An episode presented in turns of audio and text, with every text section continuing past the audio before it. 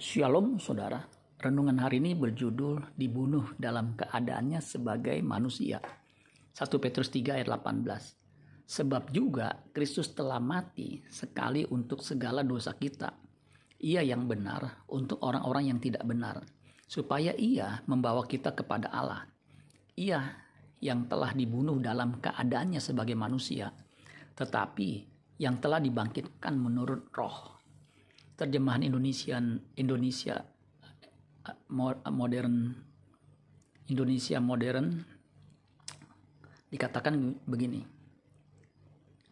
Sebab Kristus pun telah mati satu kali untuk segala dosa. Orang benar untuk orang yang tidak benar. Yang dibunuh secara tubuh jasmani namun dibangkitkan oleh roh. Agar dia dapat membawa kita kepada Elohim.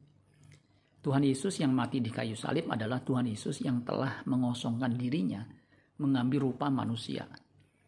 Dialah sang firman, hologos, yang menjadi manusia diam di antara manusia berdosa. Itulah sebabnya dalam segala hal ia disamakan dengan manusia. Firman yang mengambil rupa manusia yang berdaging, itulah Tuhan Yesus. Tuhan Yesus sebagai pengganti manusia yang berdosa. Ia yang tanpa dosa bisa menjadi jalan bagi kita yang percaya ia satu-satunya jalan menuju kepada persekutuan dengan Allah Bapa. Sebagaimana Kristus disalibkan dan mati dalam keadaannya sebagai manusia, kita yang percaya kepadanya juga harus mengikuti jejaknya. Kita harus menyalibkan keinginan daging kita dan mematikan manusia lama kita dan mengenakan kehidupan Kristus agar kita juga dibangkitkan bersama dengan Dia. Amin buat firman Tuhan. Tuhan Yesus memberkati. Sola Gracia.